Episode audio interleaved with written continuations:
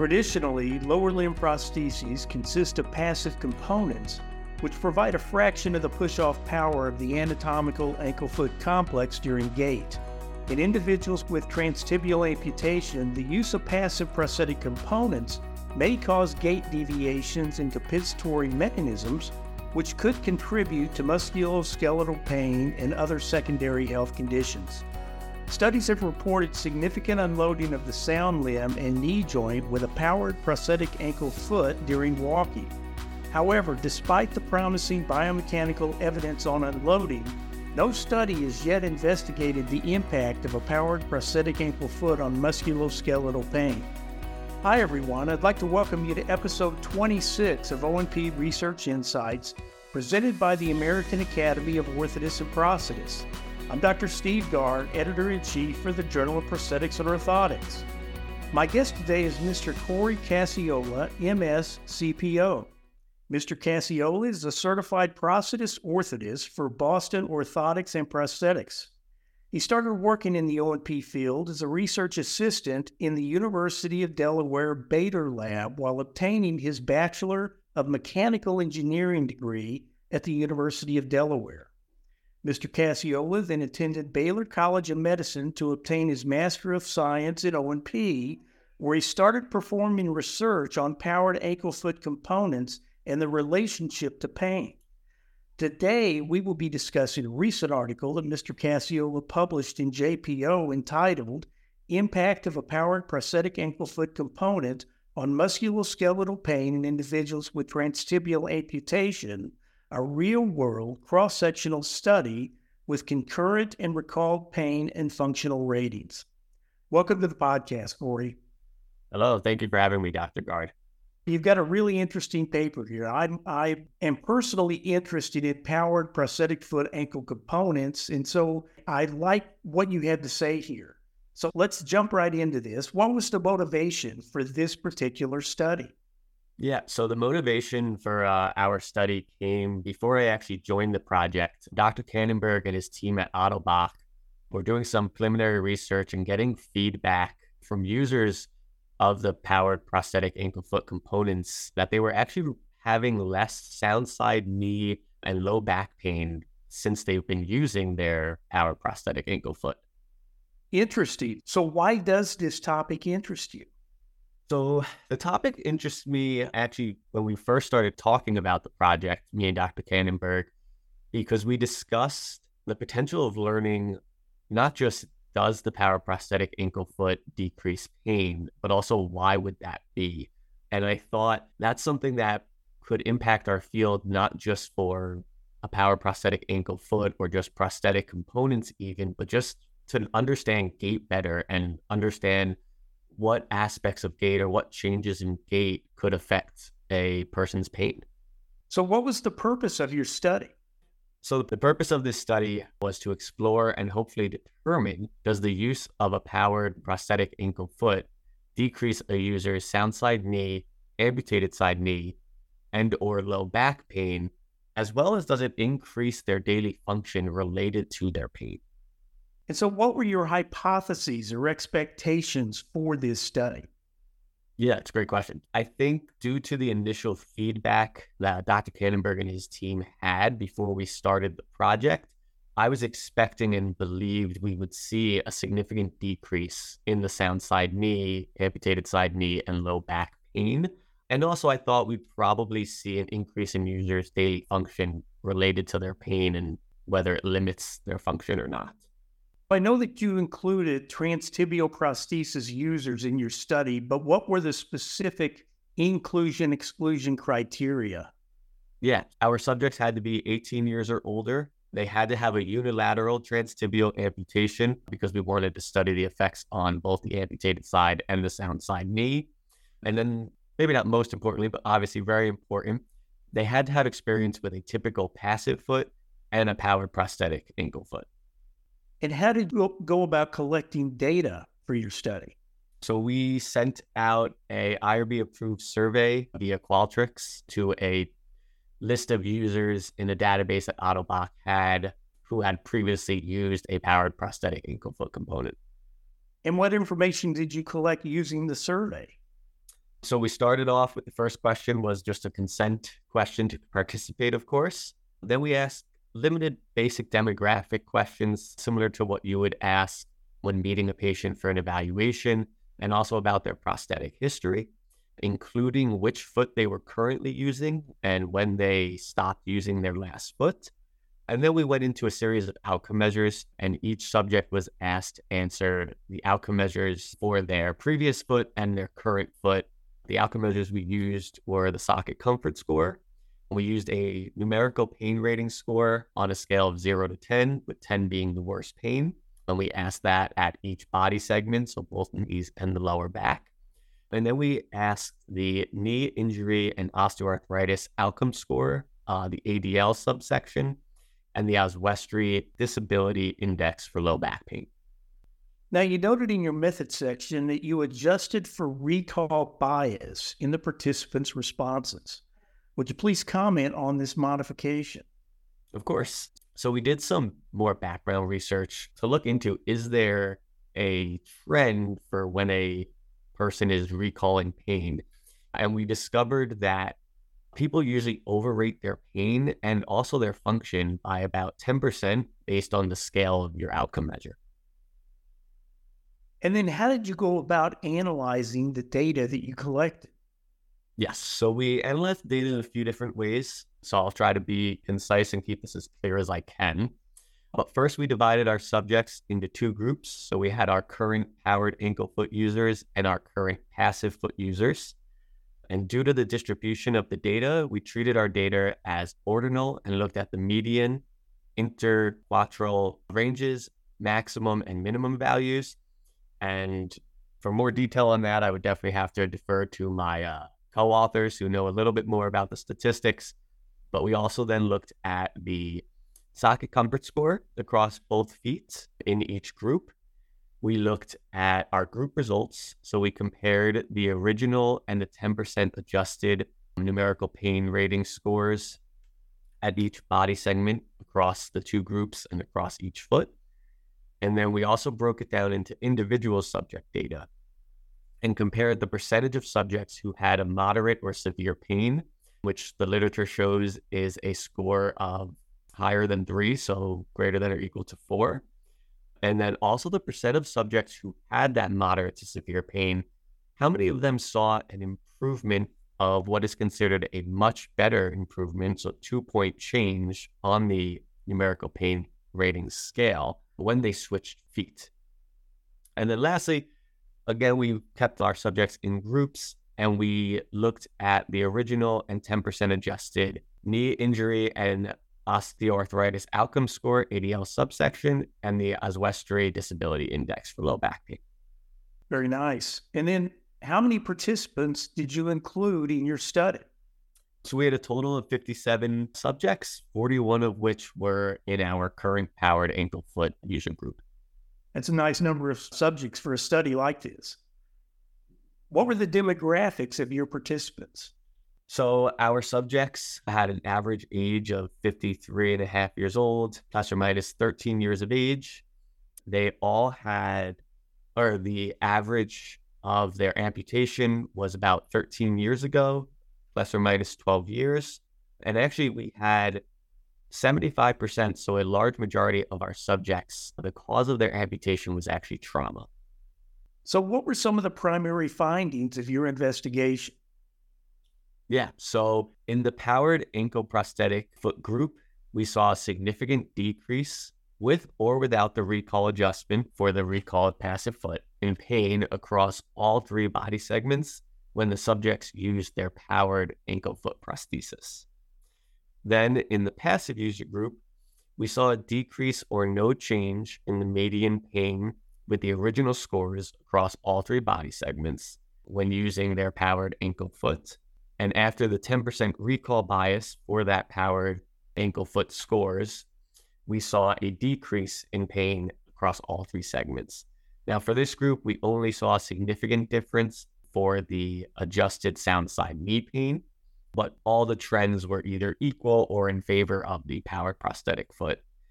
And then lastly, for the individual subject data, we saw a significant decrease in the number of subjects or percentage of subjects who experienced a moderate to severe pain across all three body regions or at each body region individually when they used their powered prosthetic ankle foot. And then, although we didn't test for significance, there was a higher percent of subjects whose pain decreased by that value of two, so that much better change when they switched from the passive foot to their powered ankle foot. In the discussion section of your paper, I like how you and your colleagues discuss different potential mechanisms that may contribute to reduced pain in the sound leg knee, the amputated limb knee, and the lower back with the use of a powered prosthetic foot ankle component. Would you please highlight some of these mechanisms for our audience here today? Of course. I'll break it down by body segment. So we'll first start with the sound side knee. From the literature, we know that our peak knee external adduction moment has been associated with knee osteoarthritis, and insufficient work from the trailing limb, which in our case is the amputated side limb, leads to the leading limb colliding with the ground at a faster and more downward directed speed. Then the literature shows us that the powered prosthetic ankle foot can actually generate 70% greater push off than the passive prosthetic feet on the market, and also equal to or even greater than that of the normal human ankle foot complex. It also shows that at greater speeds, the powered prosthetic ankle foot can decrease the peak knee external adduction moment on the sound side knee which we know is associated with osteoarthritis from earlier, based on the differences in the mechanics um, that the powered prosthetic ankle foot has versus a passive foot, we can assume that those mechanisms are what is leading to this potential decrease in the sound side knee pain. Then, for the amputated side knee, the literature tells us that prosthetic foot with an ankle joint can significantly reduce the posterior displacement of the center of pressure in stance and result in smoother weight transfers with unloading of the residual knee. The powered prosthetic ankle feet that were studied in this project have 22 degrees of range of motion and also a microprocessor unit. And that can slow the forward shank rotation speed while negotiating downward slope specifically, which would lead to a smoother weight transfer. So, again, we can make that assumption that the range of motion that uh, these feet provide and allowing for a smoother transition or weight transfer could decrease the residual side knee pain. Lastly, we'll discuss the lower back. So, the literature tells us that a decrease in force and moment generation on the prosthetic side leads to proximal muscles needing to compensate further, and that the increase in push off power that a typical passive but energy storage and response foot provides compared to a SACH foot allows for better force dissipation and a reduction in the proximal muscles needing to compensate as much. Since we know that a powered ankle foot prosthesis can generate 70% more push off power than a typical passive foot, we can again make that assumption that the proximal muscles will need to compensate less because we'll be getting more forces and moment generation from the amputated side with a powered foot. Very nice. Like I said, I appreciated you and your co authors putting those explanations in the discussion section. I think it helps increase understanding about how these mechanisms work and decrease pain ultimately. JPO provides a clinical relevant statement as part of the abstract so readers can quickly see how the article relates to clinical practice. Now, in your clinical relevant statement, you indicated that providing the right patient with a powered ankle foot has the potential to decrease the individual's pain.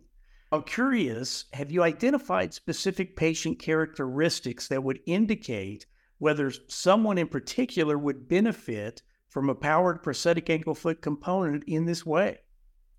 Of course. So, one thing that we learned from our survey that I haven't talked about yet was why did our current passive foot users stop using their powered prosthetic ankle foot? So we did ask this question in our survey, and we found out that three main reasons were the weight of the powered prosthetic foot, the fact that the patient has to charge it, and that it's not as waterproof, of course, as just a passive foot because it has the power unit and the microprocessor unit. I think first and foremost, any patient who would potentially use a power prosthetic ankle foot needs to know these are common complaints and things that they will maybe deal with when they get this foot. But I think there's also more to it. And I just want to add that these thoughts are mine and do not necessarily reflect the thoughts of my co authors or anywhere else involved in the project.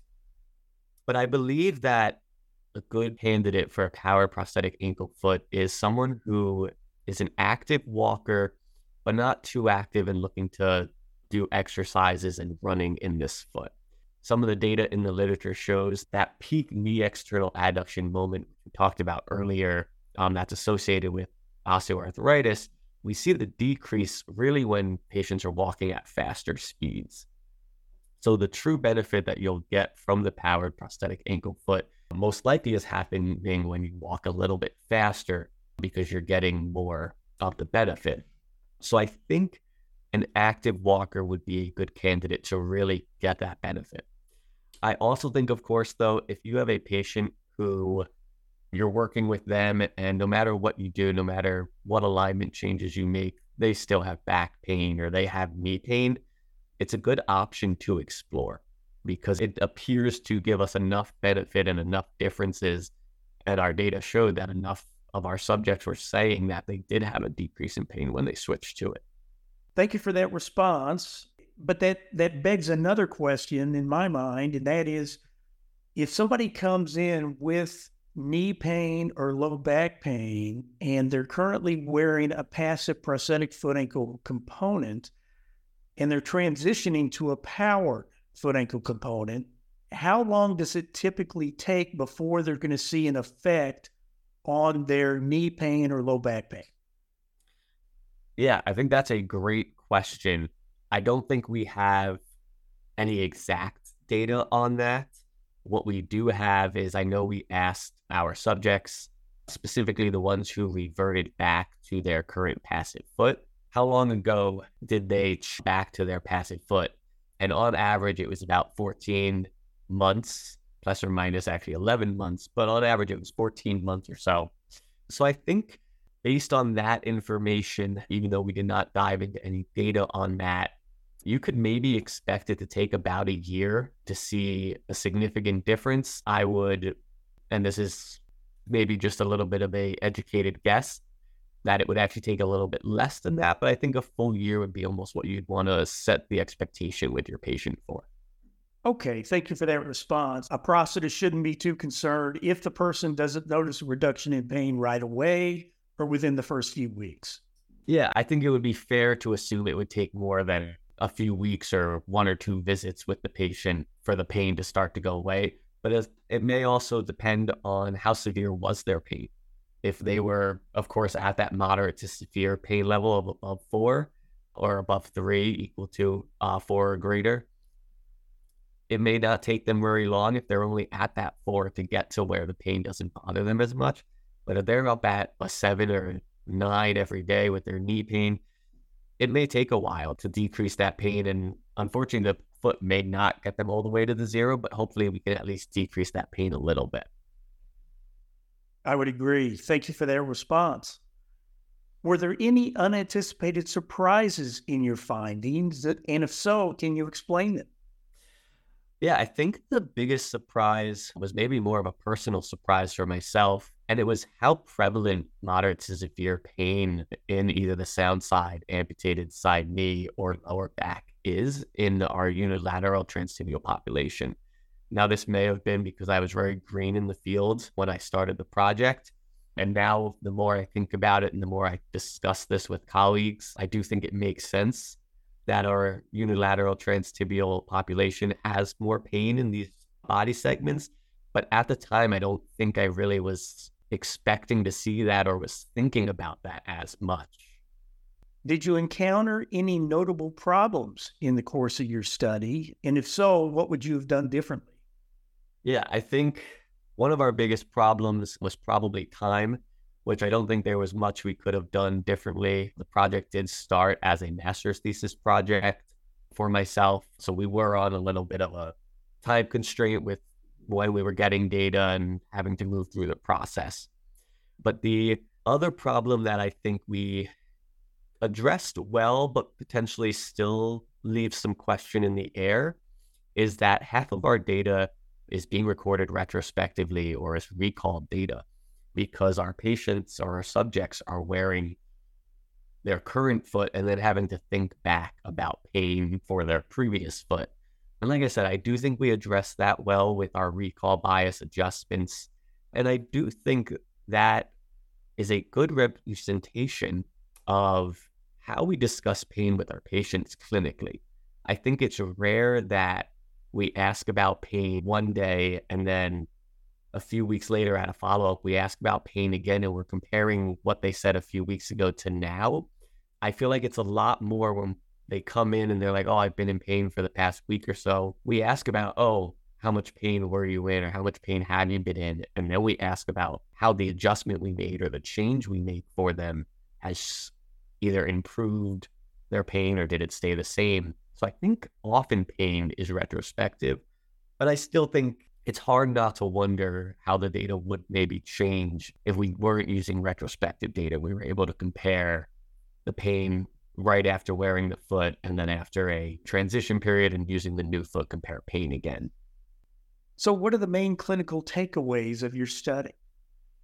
I think the main clinical takeaway is that individuals who've experienced a unilateral transtibial amputation may experience significant and clinically meaningful relief of their sound side knee, amputated side knee, and low back pain with the use of a powered ankle foot prosthesis. And then I think you've already touched on this a little bit, Cory, but do you have any recommendations for future research directions based on your work? Yeah. So I think there's still definitely a lot to learn about pain and its relation to prosthetic components and also just gait in general. So I think the first thing, like I said, would be to potentially make it so that we're studying concurrent data against itself instead of retrospective versus concurrent data. But I also think it'd be really interesting to have a gait analysis portion of the study so that we can really dive into those patients that saw a difference in pain or a decrease in pain or an improvement. How did their gait change when we switched feet? Are those patients having a specific change that other patients are not or other subjects are not when we're studying ones that are not seeing as much pain relief? Their gait not change as much? So I think it'd be really cool to dive into that. And like I said, I think it would help not just for the powered ankle foot components or even just prosthetic feet in general, but I think that could be used across the entire orthotics and prosthetics field, knowing what are we looking to achieve in gait that can also help decrease pain. Great suggestions, Cory. And then finally, I like to wrap up my interview with this question Would you like to acknowledge any funding you received to conduct this study?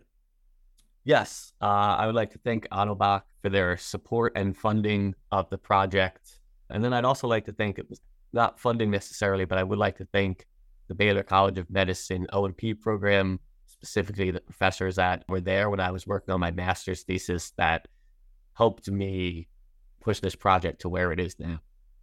Very nice. Thank you for that information, Cory. That's really interesting work that you conducted. Thank you. We've come to the end of our podcast, so I'd like to thank Mr. Cacciola for sharing his insights and discussing his research with us today. I'd like to remind everyone that if you would like additional information on this project, you can access the full article about this study in the Journal of Prosthetics and Orthotics. Thank you again for joining us for this episode of O&P Research Insights presented by the American Academy of Orthotists and Prosthetists. And be sure to subscribe to our podcast on Apple, Google, Spotify, or wherever you listen to your favorite podcasts.